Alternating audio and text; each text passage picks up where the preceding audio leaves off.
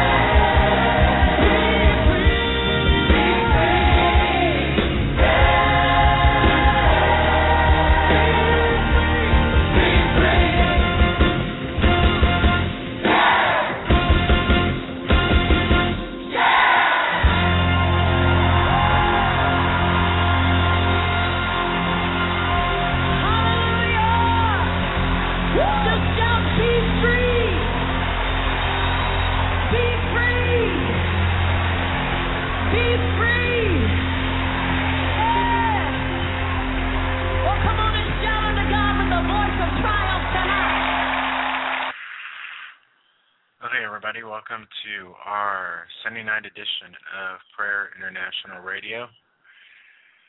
I'm your co-host Shaun Holmberg. We may be joined a little bit later by Christopher Herzog.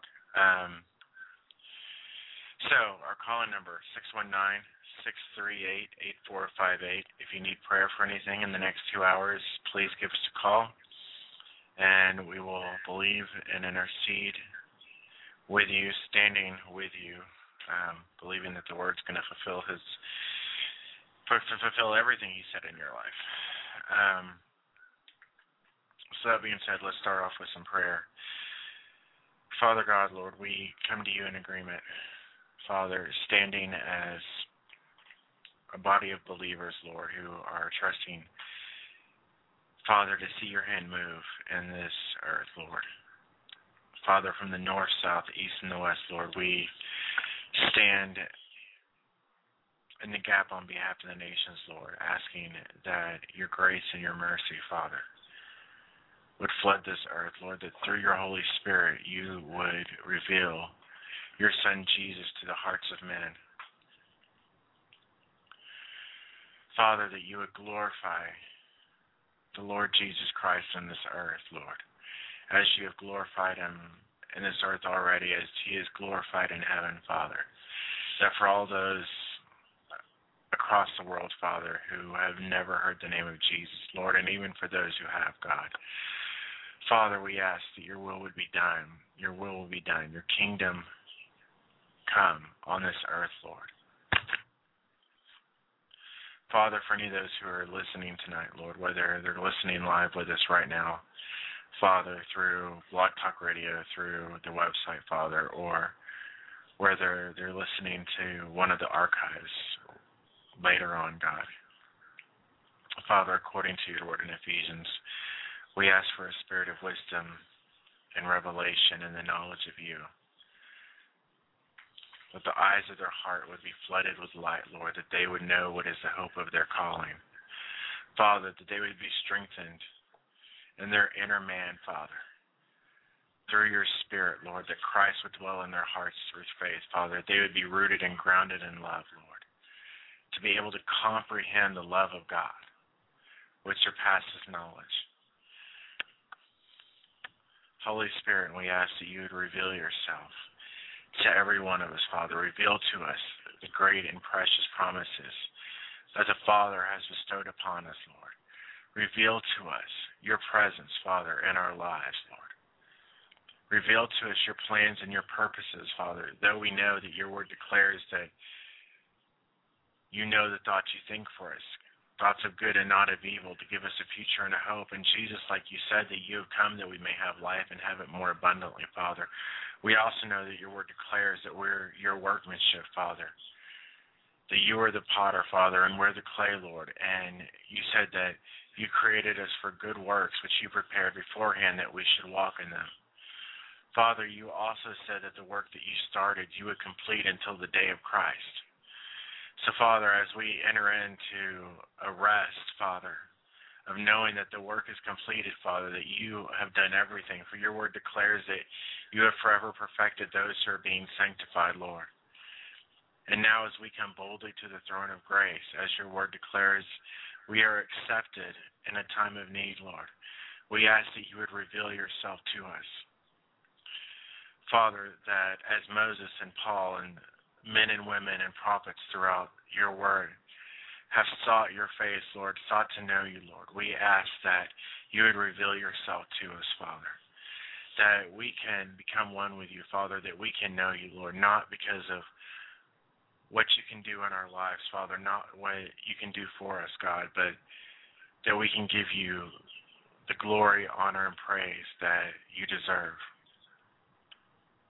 Father, that we may know that for which you have first known us, Lord, that we may have intimacy and communion and relationship with you. For that's the very purpose which you created us, Lord, for your good pleasure, Father.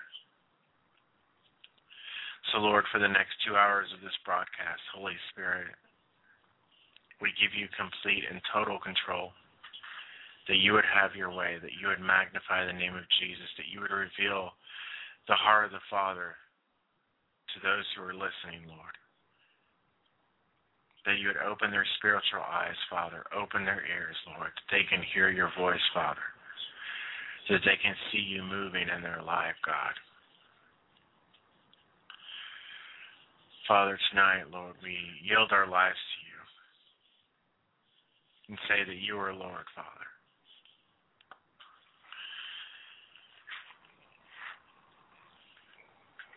So, um,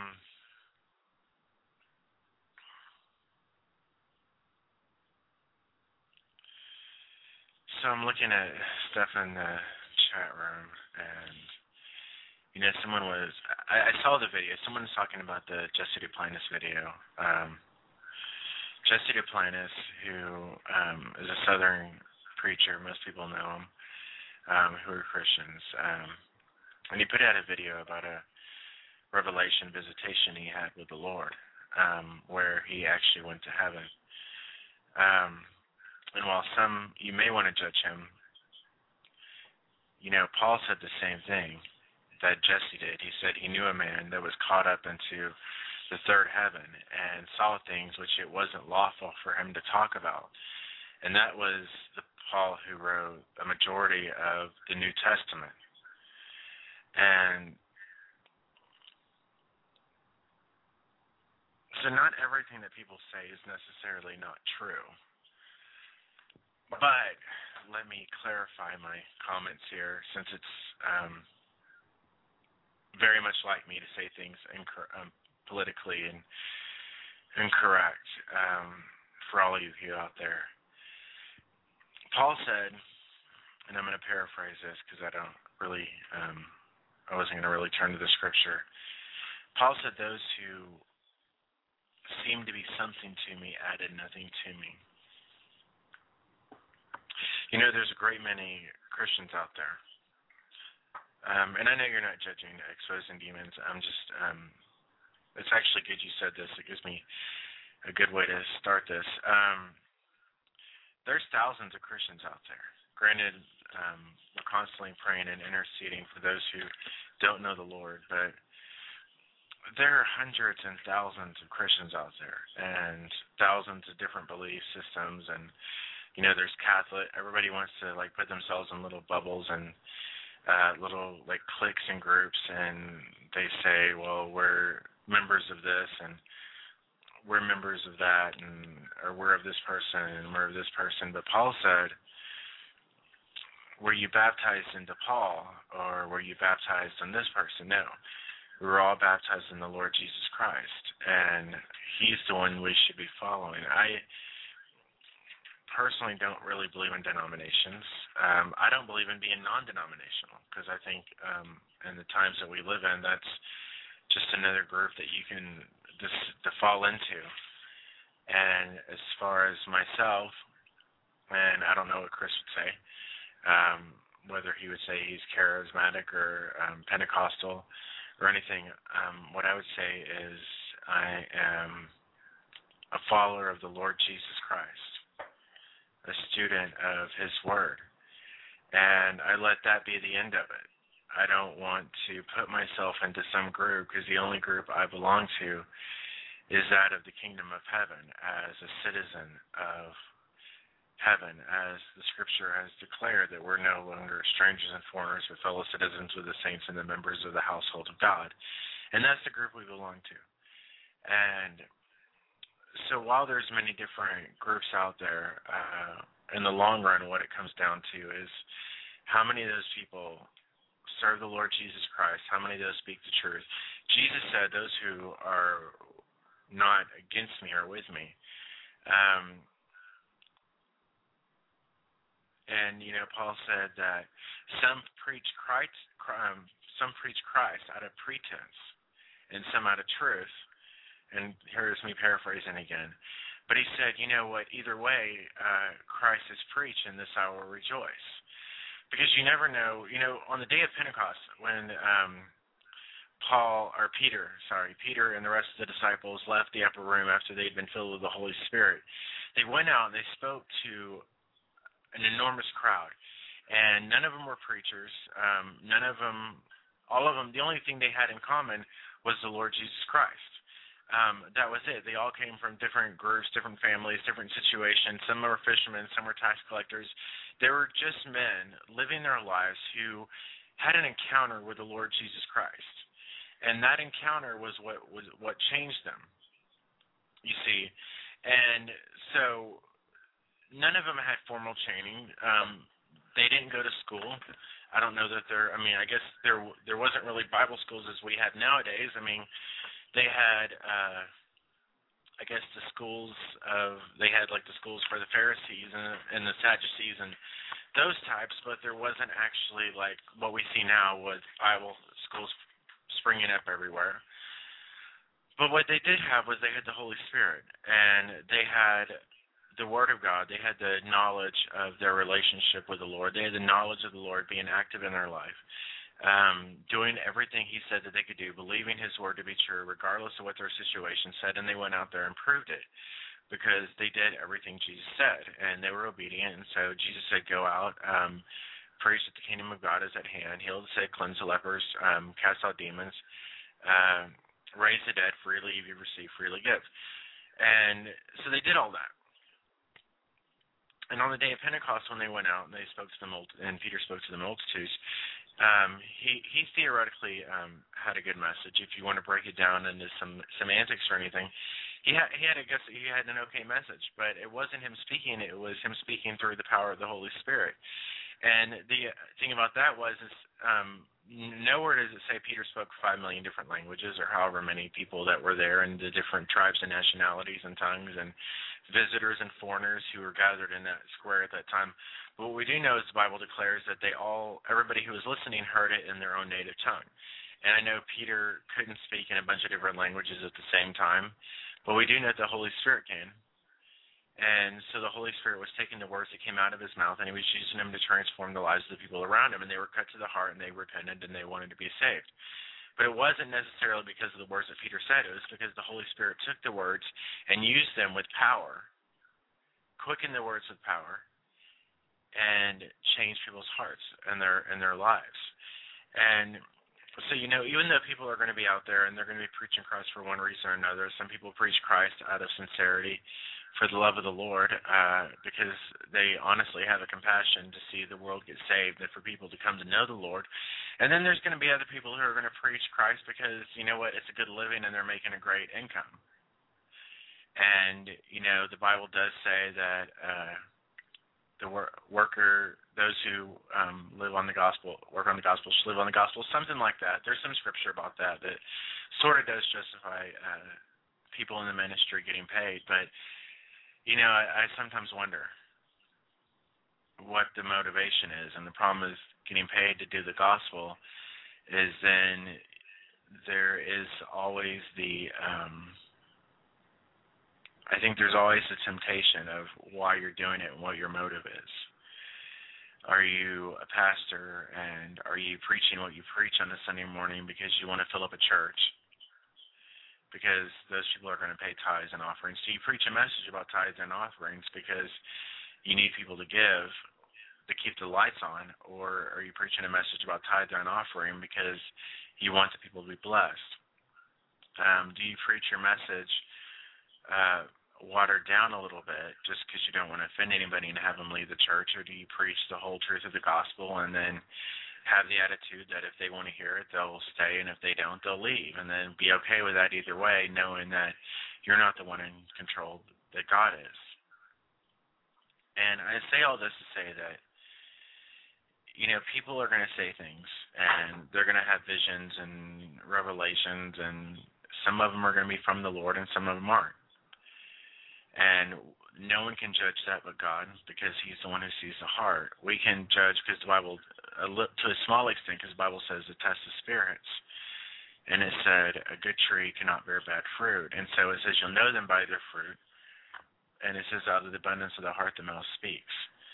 And so we can discern which spirits are from God and which ones aren't. But even if people make mistake, the Lord can still use it. Um, in the Old Testament, the Lord used a donkey to prophesy. He used men from all walk of life to speak into the hearts and the lives of others so that his purposes could be fulfilled. And you know, I've had people who I didn't even know walk up and give me prophecies that were dead on um, in the weirdest places. And then I've had people who've said things and they may not have necessarily like sunk in and I didn't really know and if it was God or if it wasn't. And so you never know. God can use your words at any point in time. He can use anything. Uh, he can have you speak into someone's life by just regular conversation without you even knowing he's speaking into someone's life. You could be talking about the weather or cooking or a football game, and God could use something that came out of your mouth to touch someone's heart, and you may never know about it.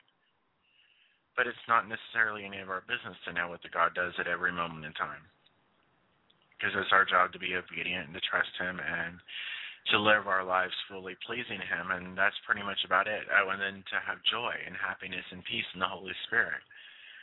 What does it say? Righteousness, righteousness, peace, and joy. Now, Jesse did have a.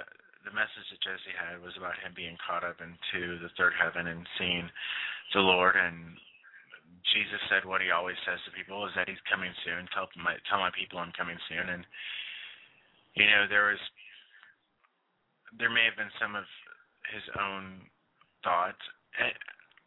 I'm not really sure how to go about this. Um, let me just say it this way: we're all flesh, every one of us. Me, all those who are listening live, all the people in the chat room. We're all flesh and blood.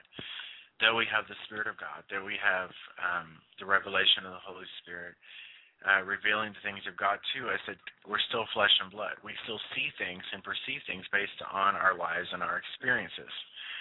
We see things based on what we know. Someone, two people can be in the same room, see something, and based on their experiences in their past, will determine how they react to it. And I think the Lord speaks to all of us. And I think a lot of times the Lord gives all of us the same message.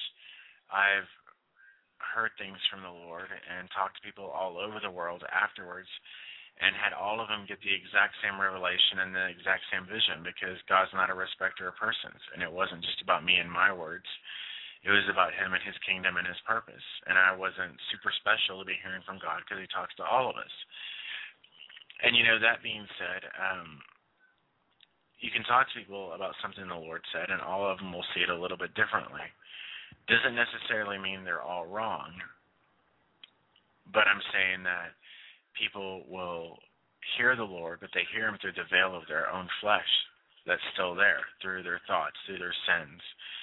Um, depending on how much our minds are consecrated to the Lord, how much our minds are set apart from the Lord, and what thoughts we allow in, what thoughts are floating around in your head 24 hours a day, whether it's a football game or uh, pornography or whatever it is, your mind can get clouded. And when the Lord tries to speak to you, sometimes your even what He says can sometimes be clouded and not completely clear based on the things that are already floating around in your head. And you know, one of the biggest things the enemy tries to do is to change your opinion, to change your judgment, to fill your mind with doubt and disbelief and who knows what so that you can't completely hear God. And you know, some people God continually calls to them, and so does the enemy, and they sooner or later they just stop listening to God, and it makes it harder for them to hear Him when He does talk. So whether or not uh, Jesse went to heaven, really, I've heard hundreds of people who've said similar things. I've heard hundreds of people who've had revelations and visions. Um, where they saw the Lord Jesus. I never have, ever. I've never seen him in the flesh. I've never seen him in a vision or a dream that I know of. Um, not like these, like people I've heard of who where it seemed real. But I've had visions, um, but they weren't like so real that I thought I, I would thought it was actually living it And you never know. Um, Paul said that he was caught up into the third heaven and he saw things. Or he said he knew a man because he didn't want to boast in himself. He saw uh, he knew a man who was caught up and you know, I don't think I don't think Paul I don't think Paul was a liar and I think Paul knew the Holy Spirit, and I think Paul knew Jesus, and I'm not going to doubt what Paul said. Um, but he also didn't go into great many details about it because there's some things we don't need to know, and there's some things we don't need to dwell upon, and we don't need to take our mind into things, even that are true, that would um, create. How do I put it?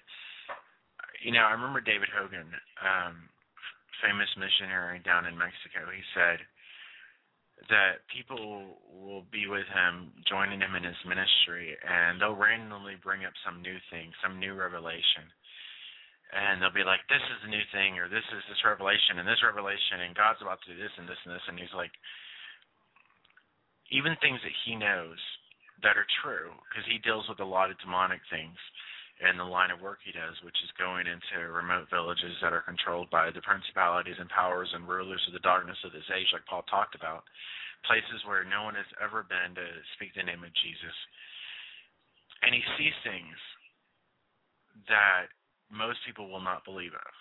He sees things that some most Christians wouldn't believe of.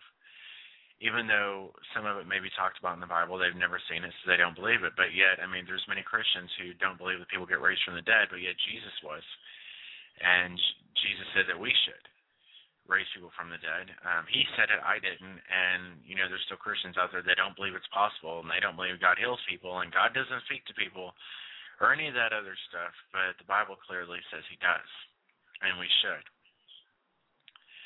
But, you know, David Hogan said that there's things that he sees that he doesn't want to talk about because people will take little bits of pieces of something that he says and they'll create entire doctrines around them.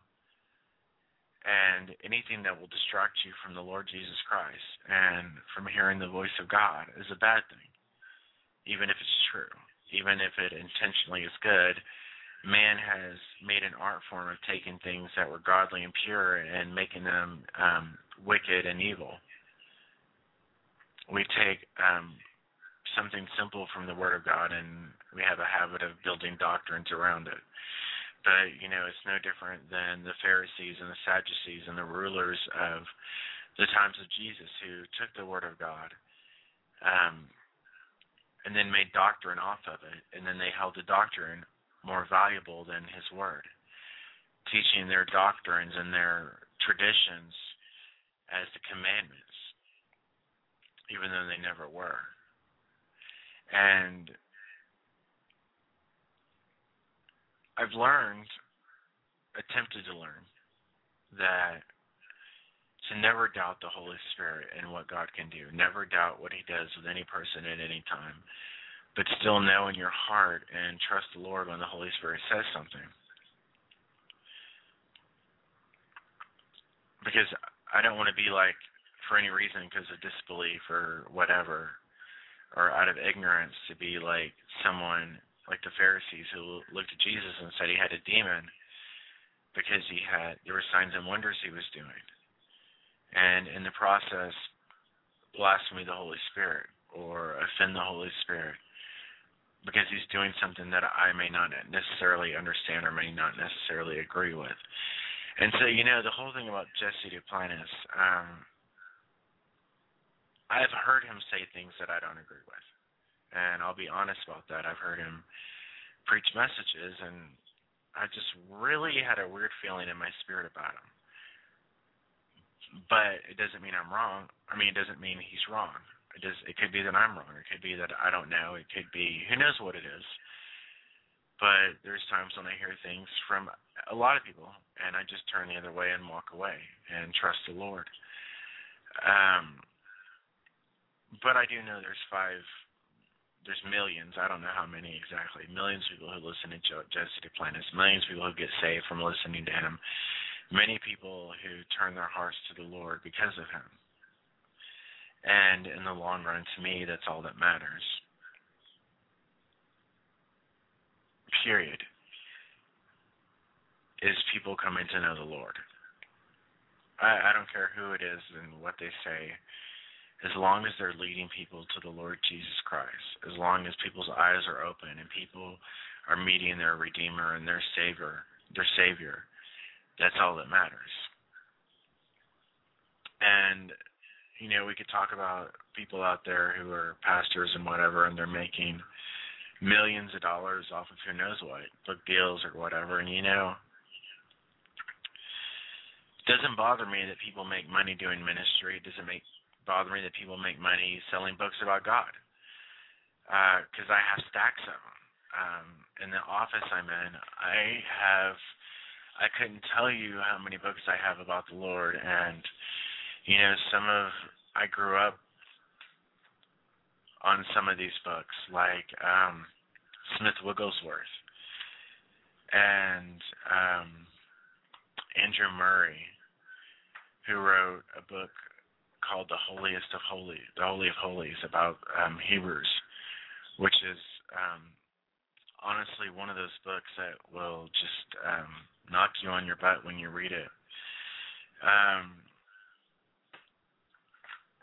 or even books like Good Morning Holy Spirit by Benny Hinn. And you know, some people like Benny Hinn, some people don't. Some people say he's he's gone overboard at times. Um, but you know, reading some of his books or what helped me when I was really young develop a relationship with the Holy Spirit. So him being here can't be all bad. And, you know, the Lord will use all of us and it's our choice um, how much we want to let the Lord use us, how much we're willing to consecrate ourselves to Him for His purposes, how much we're wanting to be obedient to the Lord so He can use us. Um, because the Lord will use everybody, but then I believe there's times when the Lord can use some people more than others because some people are more prepared and some people are more ready and some people are more yielded to the Lord and not to speak negatively about anybody because I'm just as guilty as anybody of having the Lord say, well, you should do this or do this or go here or go there, and for whatever reason, not doing it or not believing it and not having any action, and an opportunity gets lost. Or the Lord has to go find someone else that when He says move, they move.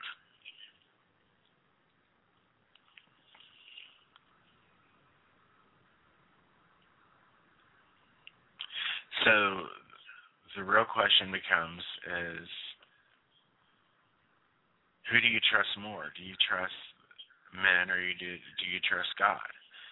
Someone could say something pretty crazy out there, but you never know what God's going to use when they hear God or when the other person who's listening hears them. Are they hearing their words? Or are they hearing um, the voice of God at that moment? I have a mentor named Ron Evans, and he told me this story, and he's Ron Evans has always been one of those guys that sort of scares me how close he is to God at times, um, because he just has this peace about him and this presence of someone you know who spends uh, so much time with the Lord Jesus.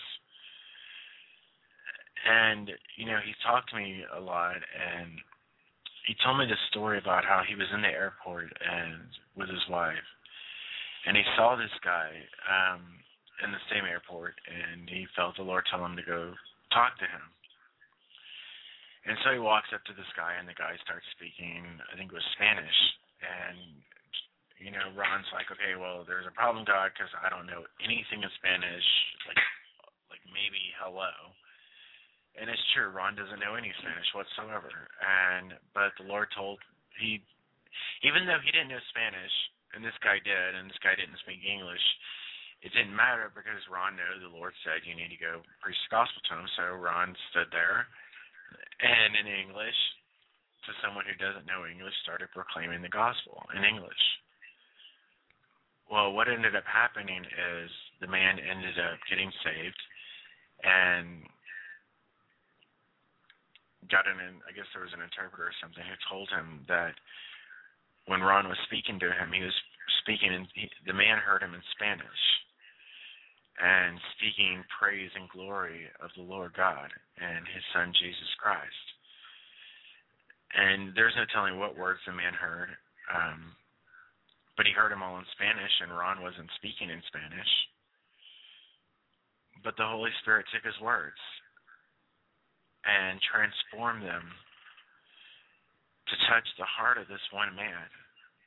Because this one man was there. God, need, God needed someone to be a conduit for his presence. And when he asked Ron, hey, can you go do this? Ron was like, sure, why not, Lord? He didn't make excuses saying, okay, God, well, you know what? Maybe I'm not the best person, or I really have to catch my plane right now, or I have to do this, or I don't really know him, or I don't know Spanish. He's like, okay, God. You told me to go, so I'll go. You told me to speak, so I'll speak. And the rest is up to you. It's the same thing that happens when we pray for people to get healed. You know, we don't know what the Lord's doing on the other end. We don't see what's happening always in the spiritual realm. But we don't have to because faith doesn't always require you um, knowing everything. You know, it reminds me, um, ironically, of the Matrix movies and uh, series and in one of them, um, one of the guys named Morpheus, um, who believes that this other guy named Neo is this like um, savior from a bunch of robots. um, he's standing before this council of people, and or this one guy, and the guy's like, and he's and Morpheus is telling him that he believes in this guy named Neo, and the other guy says, like, you know, I don't believe any of that. And Morpheus looks at him and said, My belief doesn't require you to. And you know, out of a movie, that's a very powerful testimony. That our belief doesn't, in the Lord, our trust in the Lord doesn't require us to understand everything. It doesn't require us to know every little detail because we shouldn't be trying to um, barter with God, convince Him that He has to give us the complete breakdown of everything He's doing in order for us to be obedient to Him. The Lord shouldn't have to sit down and slowly break down His plans and purposes for everything, for us to heed His voice when He calls. Now the Lord will reveal things to us. He'll reveal his heart and he'll reveal plans and purposes that he has. But he's not going to explain every detail, and if we did, if he did, we probably wouldn't understand it to begin with. You know, when Jesus was talking to Nicodemus in the book of John, Jesus was explaining to Nicodemus being born again. And you know, Nicodemus couldn't understand it. And he said, How how can a man be born again?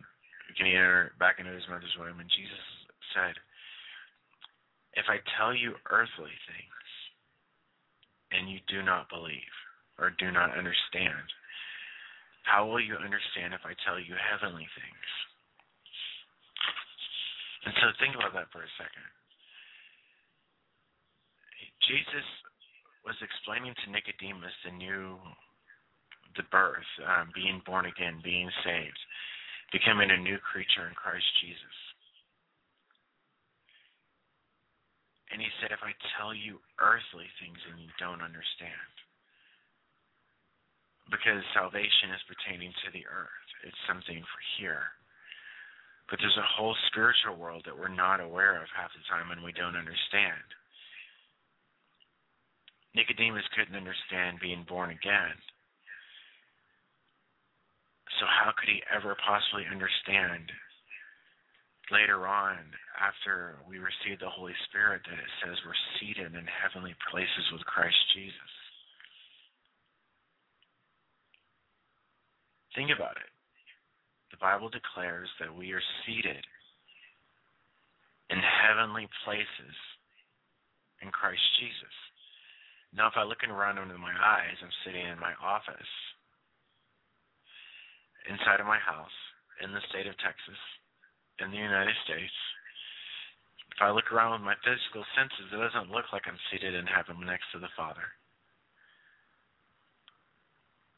Don't see any of that. But if you look in the spiritual, because it says, those that are born of the Spirit are spirit. And so we should walk in the Spirit so we don't fulfill the lusts of the flesh, setting our minds on things above and not and not things below. But we are literally seated in heavenly places in Christ Jesus. It's a heavenly thing. Salvation is an earthly thing. It says that we are blessed with every spiritual blessing in the heavenly places in Christ. Jesus said that all things the Father has are mine. Therefore, I say to you that the Holy Spirit will take of what is mine and declare it unto you. It says we're co heirs with Christ. It says we're children of God. It says we're citizens of heaven. Can you imagine any of that? But yet it's true. We can barely picture it in our wildest imagination. let alone fully comprehend or understand any of it.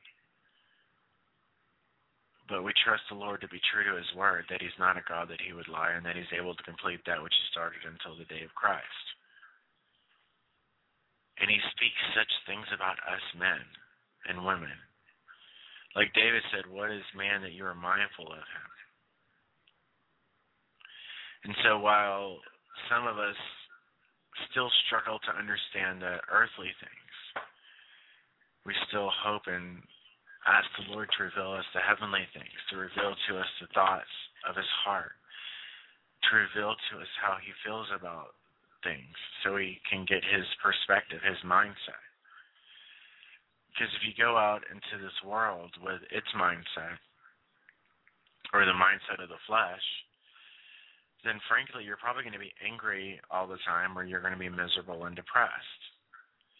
You're going to either hate everybody or feel sorry for everybody or be scared to death for everybody.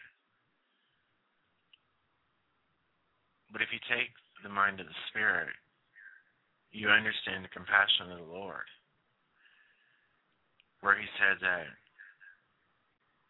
He's not willing that anyone should perish, that all should come to repentance. Then you see things differently. You see the lost sheep. You see those who hunger and thirst and fill themselves with water and bread that can never satisfy. Because they don't know they can come to a fountain of living water. They don't know that someone died for their sins. They don't know that they can rest in the knowledge that they are considered righteous before the Father, not based on their own actions, but based on what the Lord already did for them.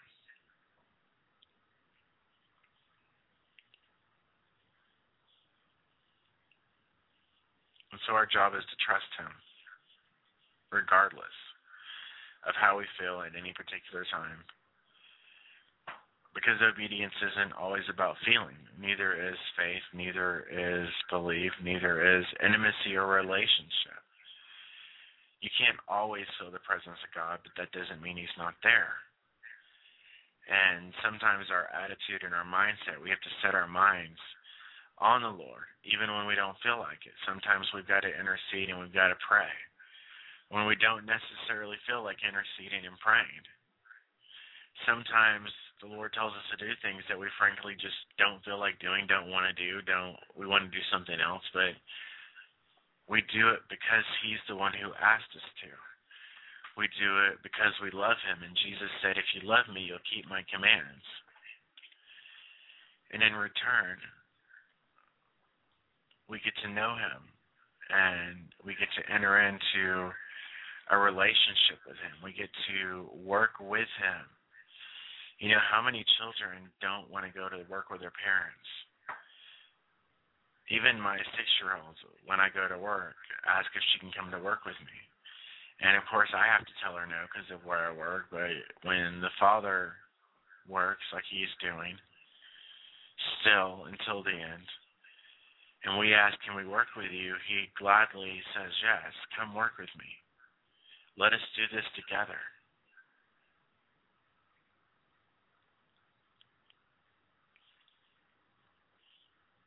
And you know, it says, Eye has not seen, nor ear heard, nor has entered into the heart of man the things that God has prepared for those that love him. She's loved me, he said, you'll keep my commands.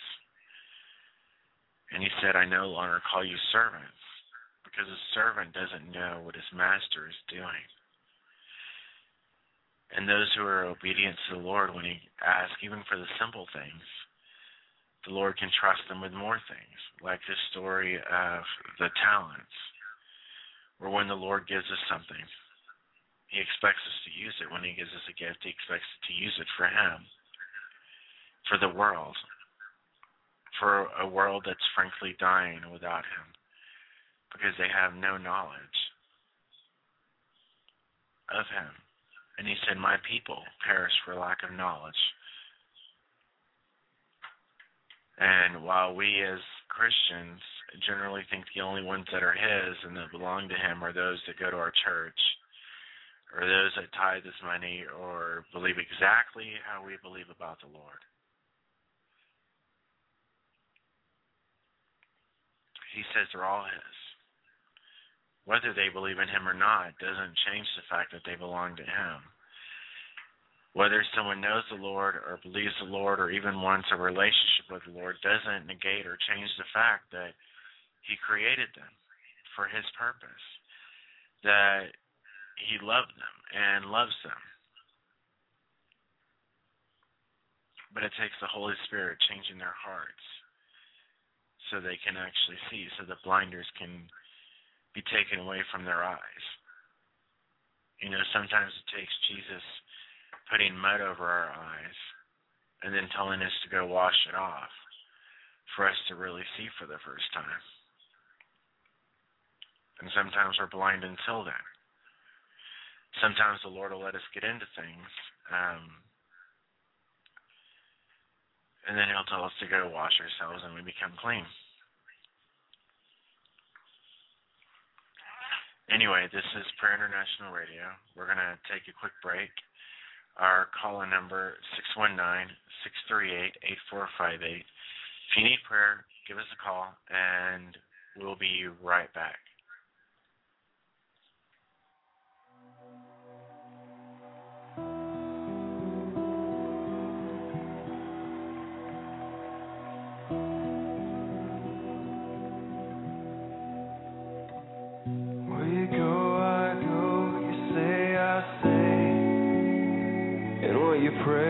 Heard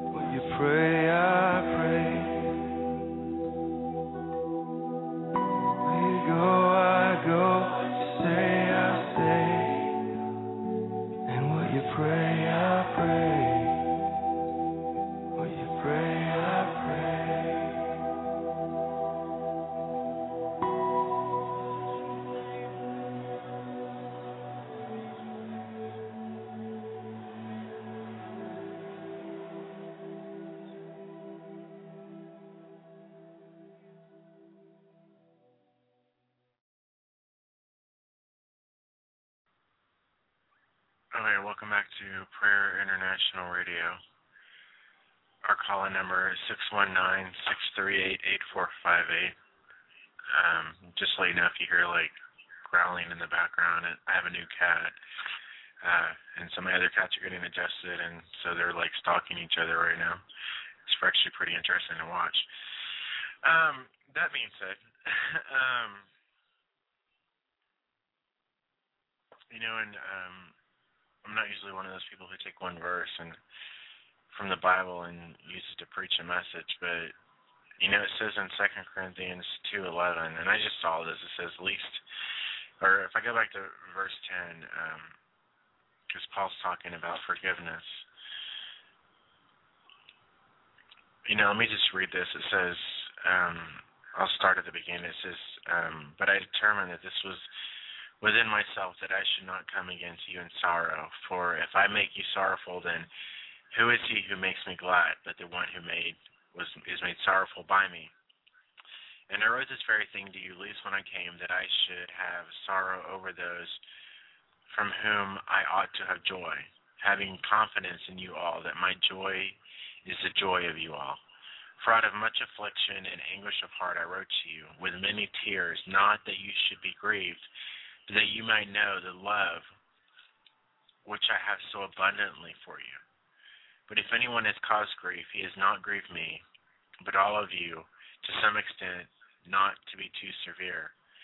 This punishment, which was inflicted by the majority, is sufficient for such a man, so that on the contrary, you ought rather to forgive and comfort him, lest perhaps such a one be swallowed up with too much sorrow. Therefore, I urge you to reaffirm your love for him. For to this end I also wrote, that I might put you to the test whether you are obedient in all things. Now whom you for, if now whom you forgive anything, I also forgive.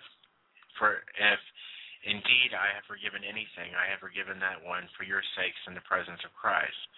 Lest Satan should take advantage of us, for we are not ignorant of his devices. Now it's interesting that he said that we're not ignorant of his devices. You know, the Bible says that the enemy Satan walks around like a roaring lion, seeking whom he may devour. And I believe, if I can speak frankly, that he's had a lot of fun over the last, however, the last century, um, tearing apart the kingdom of God. Even though Jesus himself said a house divided itself against itself cannot stand. But yet it seems the enemy has made his way into the body of Christ to bring division and um, bitterness and unforgiveness and jealousy and wrath and contentions against those who all equally call upon the name of the Lord Jesus Christ among those who are all bought in by the blood of the Most High God by the Lamb who was slain before the foundation of the world. And yet, though we should be unified and one spirit with one mind, um, even though we're many members of one body, um, the enemy has come in and separated and divided the body of Christ so that the body of Christ is too busy fighting over their differences, too busy fighting over the glory that doesn't belong to them in the beginning to actually get anything done. And what I mean by that, um, if I can speak frankly to you, once again, and please forgive me, I don't say anything to offend anybody, but how much money does it actually take to preach the gospel? We could, let's pick a nation, pick anyone, pick one in your head. Uh, we'll say Africa just for conversation's sake. How much money would it really take? How much resources?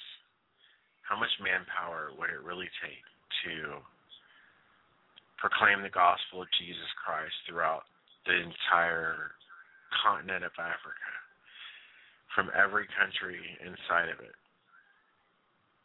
It would probably take a lot. Now, if the entire body of Christ got together, actually got together, threw down all the denominational walls, threw down all the differences in beliefs about what music they should be playing or how they should be reading or worshiping, if they got rid of all that other stuff,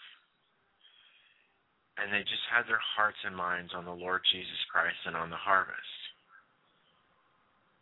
and they all put their minds on one place at one time.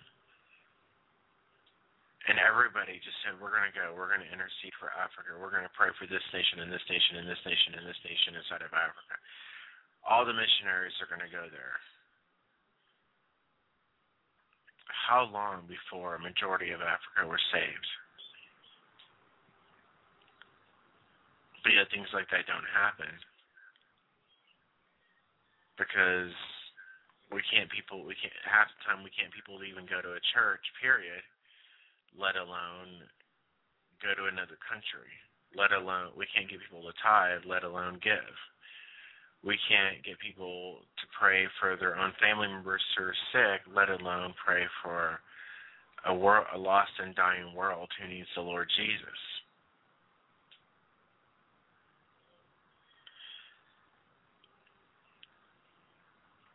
because somehow in the midst of everything, though we have such great and precious promises from the Father, I still think in some ways we still think it's all about us. My family, my life, my my work, my schedule. And we tend to have the mindset of we really don't have time to deal with all that other stuff out there that's outside of our own little realm and bubble. And you know, speaking honestly, I mean, none of it, all of us are about the same. Um, because we all have. I mean, you know what? Sure, everybody's busy. Um, so I don't think being busy is an excuse necessarily. Um, there comes a point when people have to grow up in the Lord and realize that we're fighting a fight and we're fighting a battle and though the church loves to be on the defensive, the church should be on the offensive because the captain of the host of the armies of God is our leader. Because he's always victorious in battle. Because we have the Word of God, because we have the truth of the gospel, because we have the power and the authority of the Lord Jesus Christ because we know His word is true. Because as like the scripture declares, even when the disciples went out proclaiming that the kingdom of God was hand, was at hand, the Holy Spirit was confirming their words with signs and wonders. But the disciples knew it wasn't about them, it was about Jesus.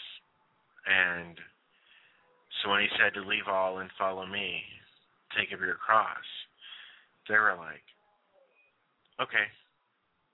Because sometimes that's all obedience requires is yes. It's interesting if you look at the Apostle Paul, who at one time was called Saul, and persecuted the very church that he ended up serving, persecuting the very Lord Jesus who became his Lord and Savior. You'll find that um, you know he had one of those revelations and one of those experiences with the Lord that some people would scoff at and lock up and laugh at and say, "Oh, well, that didn't really happen." But Paul knew it did, and no one could convince Paul otherwise.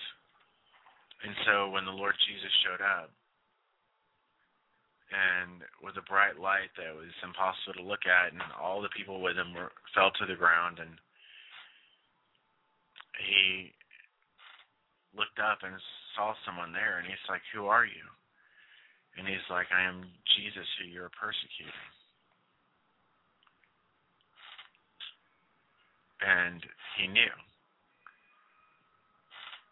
And then the only thing he could say at that point, after knowing who the Lord was, coming into the revelation of who the Lord Jesus was, the only thing he could say at that point is, What do you want me to do?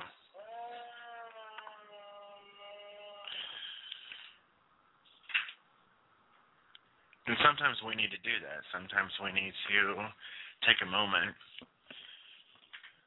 get into our prayer closets or whatever,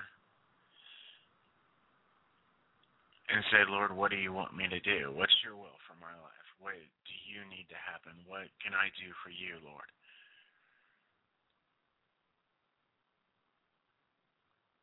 Because we all want to be used, but how many of us are willing to actually do it? It's almost like sometimes being used of the Lord is a good idea and it sounds great. But then until we actually get to the point of realizing what it, what it's going to cost, which is everything. But salvation's the same way. A relationship with the Lord is the same thing. It's everything because everything belongs to Him, even ourselves, our our lives. Um, it says we were buried with Christ in baptism. We were raised in the newness of life. It says the life that we live, we should live to God, presenting ourselves as living sacrifices to Him. Because He died for us, because the eternal life we have is because of Him. And so it's a little thing for the Lord to ask for us to be obedient to Him. It's a little thing that He asks for us to be unified. It's a little thing that He asks to freely give what we have freely received from Him.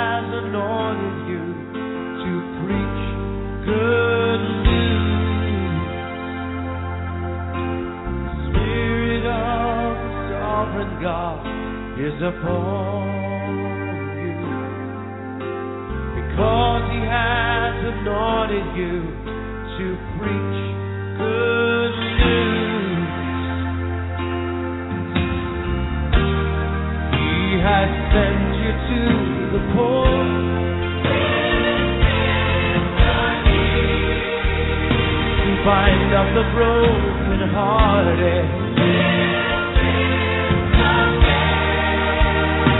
Bring freedom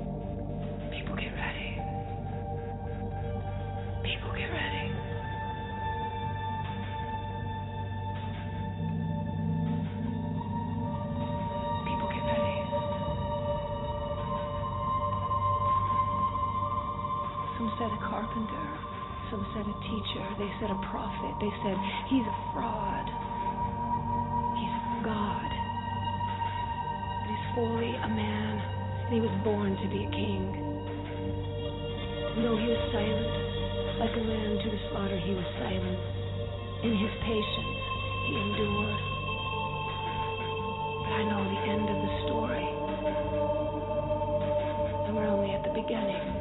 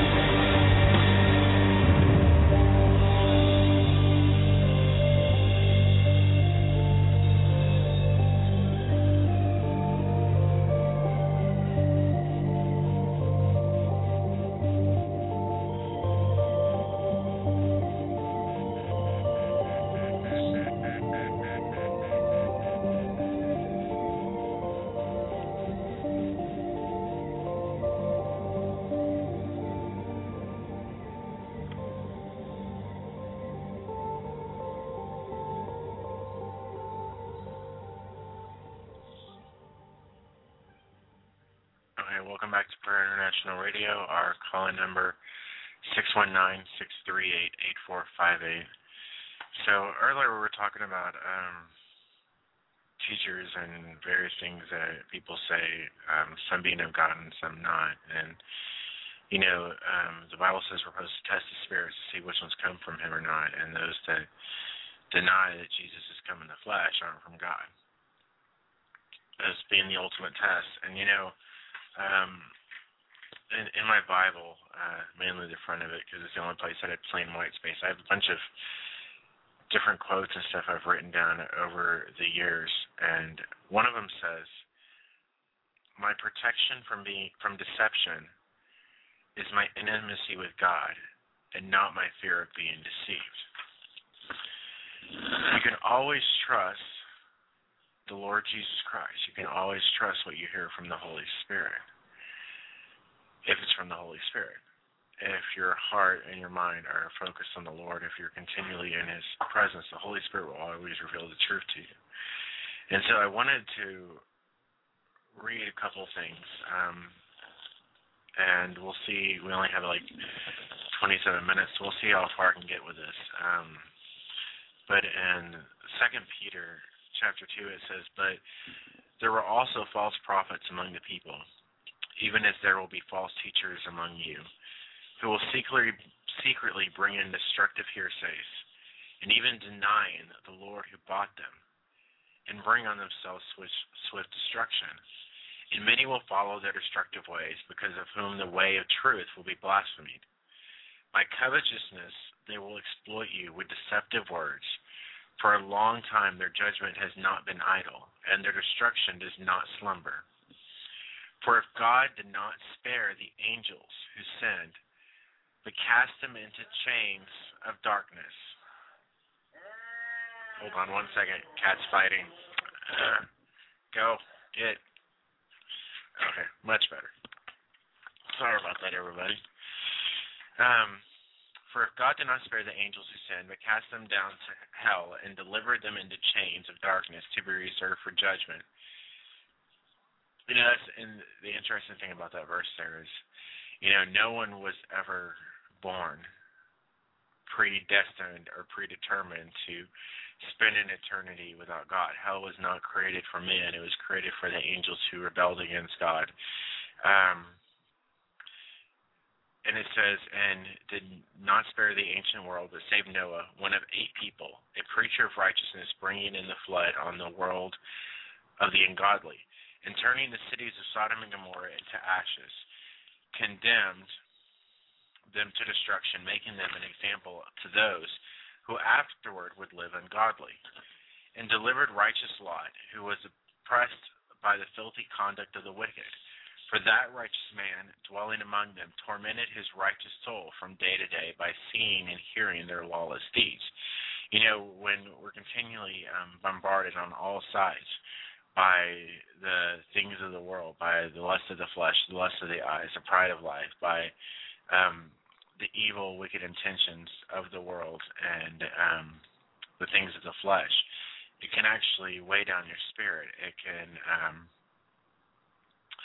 and so we have to make an ever more constant effort to um, make sure that we're spending more time with the Lord than anything else, more time in His presence, more time in His Word. And it says, Then the Lord knows how to deliver the godly out of temptations and to reserve the unjust under punishment for the day of judgment and especially those who walk according to the flesh in the lust of uncleanliness and despise authority. They are presumptuous, self willed. They are not afraid to speak evil of dignitaries. Whereas angels, who are greater in power and might, do not bring a violent accusation against them before the Lord. But these, like natural brute beasts, made to be caught and destroyed, speak evil of things they do not understand, and will utterly perish in their own corruption and will receive the wages of unrighteousness as those who count it pleasure to carouse in the daytime. They are spots and blemishes, carousing in their own deceptions while they feast with you, having eyes full of adultery, and that cannot cease from sin. Enticing unstable souls, they have a heart trained in covetous practices and are accursed children. They have forsaken the right way and have gone astray, following the way of Balaam the son of Beor who loved the wages of unrighteousness. But he was rebuked for his iniquity. A dumb donkey speaking with a man's voice restrained the madness of the prophet. These are wells without water, clouds carried by a tempest, for whom is reserved the blackness of darkness forever. For when they speak great swelling words of emptiness, they allure through the lust of the flesh, through lewdness, the ones who have actually escaped from those who live in error. While they promise them liberty, they, they themselves are slaves of corruption. For by whom a person is overcome, by him also is he brought into bondage. For if after they have escaped the pollutions of the world through the knowledge of the Lord and Savior Jesus Christ, they are again entangled in them and overcome, the latter end is worse for them than the beginning.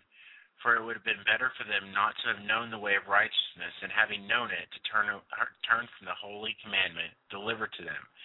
But it has happened to them, according to the true true proverb, a dog returns to his own vomit, and is, slow, and is so, having washed, to her wallowing in the mire.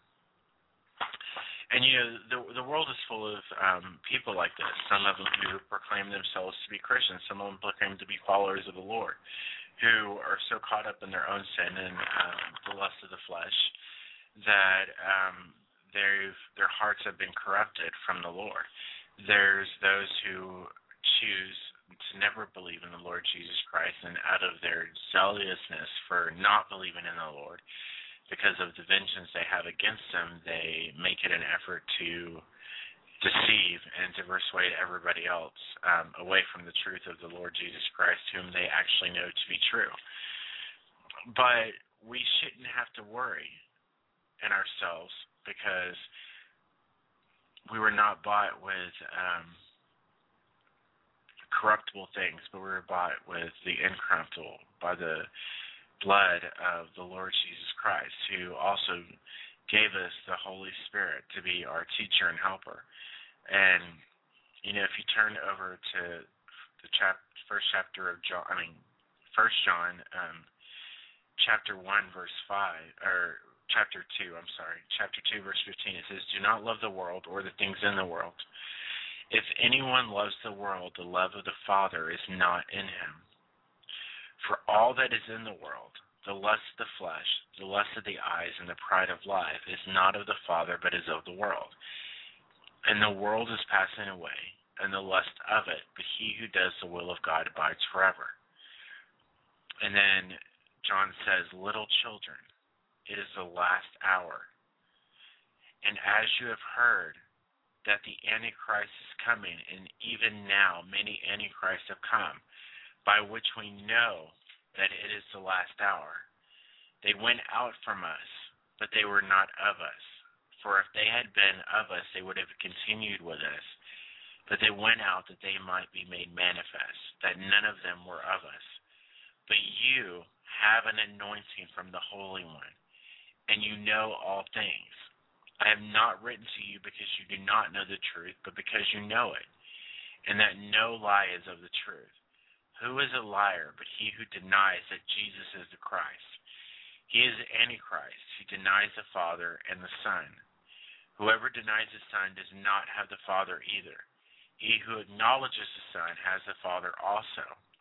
Therefore, let that abide in you which you heard from the beginning. If what you heard from the beginning abides in you, you will also abide in the Son and in the Father. And this is the promise he has promised us eternal life. These things I have written to you concerning those who try to deceive you. But the anointing which you have received from him abides in you, and you do not need that anyone teach you, but as the same anointing teaches you concerning all things, and is true, and is not a lie. And just as it has taught you, you will abide in him. And now, little children, abide in him, that when he appears, we may have confidence and not be ashamed before him at his coming. If you know that he is righteous, you know that everyone who practices righteousness is born of him. Behold, what manner of love the Father has bestowed upon us, that we should be called children of God. Therefore, the world does not know us, because it did not know him. Beloved, now we are children of God, and it has not yet been revealed what we shall be. But we know that when he is revealed, we shall be like him for we shall see him as he is. And everyone who has this hope in him purifies himself just as he is pure. You know, um,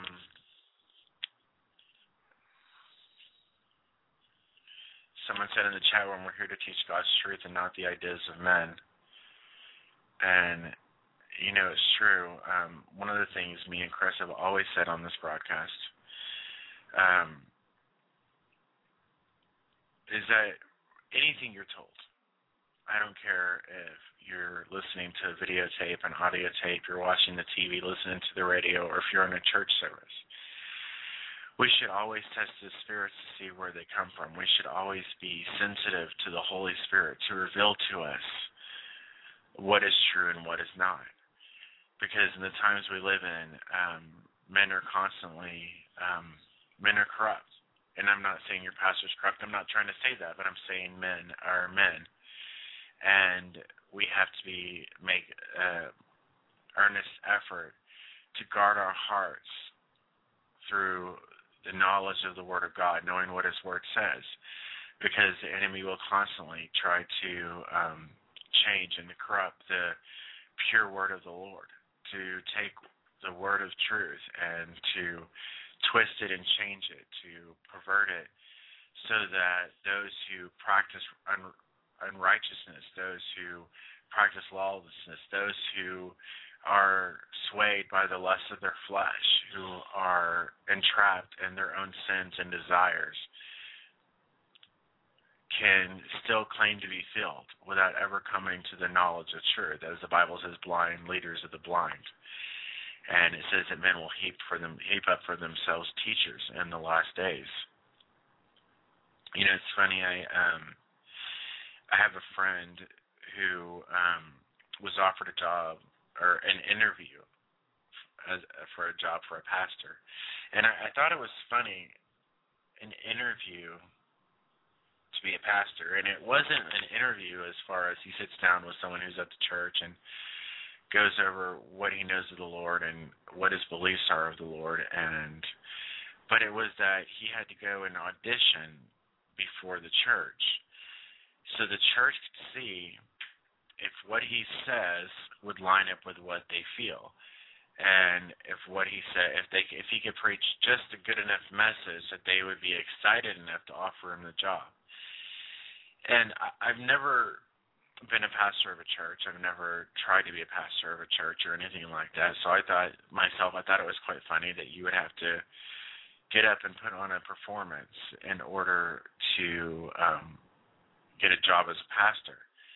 Because I always assumed in myself, um, and I, I I could be wrong, is I always assumed that if you needed um, someone like a pastor, you would seek the Lord, and the Lord would give you um, knowledge and words of wisdom about who it was going to be or the Lord would put someone in your path and He would confirm it in your heart that this is the person who should have the job or have the position, and it's not that the person should have to audition, um, that the person would have to get up and, heavens forbid, um, offend anybody based on what they're going to say. Um, but you know, we have to make an. Let me not even say that. You need to be in the Lord you need to be hidden in the Lord. Um, you need to have the Word of God inside of you. You need to know it backwards and forwards as the palm of your hand. You need to know every word. You need to live it and breathe it. It needs to be part of who you are, where you take this like a scroll and devour it. So it resides in your heart so that his word is constantly within you. So it's like a fountain of living water inside of you so that when the enemy comes in and tries to pluck the word out, he can't because you're rooted and grounded in truth, because you're established in the word of God, because you have the intimacy of the Father and you know his heart, you know his mind, so that when the enemy comes in and tries to deceive you or persuade you or to say something that isn't true, that is a lie, since he's the father of the lies, you'll be able to stand in full confidence because you know him. We constantly um, talk about knowing the Lord, but yet in these times it seems all the more um, vital and important for men and women and children who name the name of Jesus to be one with Him, that we may know Him, to know His heart, to know His thoughts, to know His personality, because you know that God has a personality. He has a heart, he has emotions, he has feelings.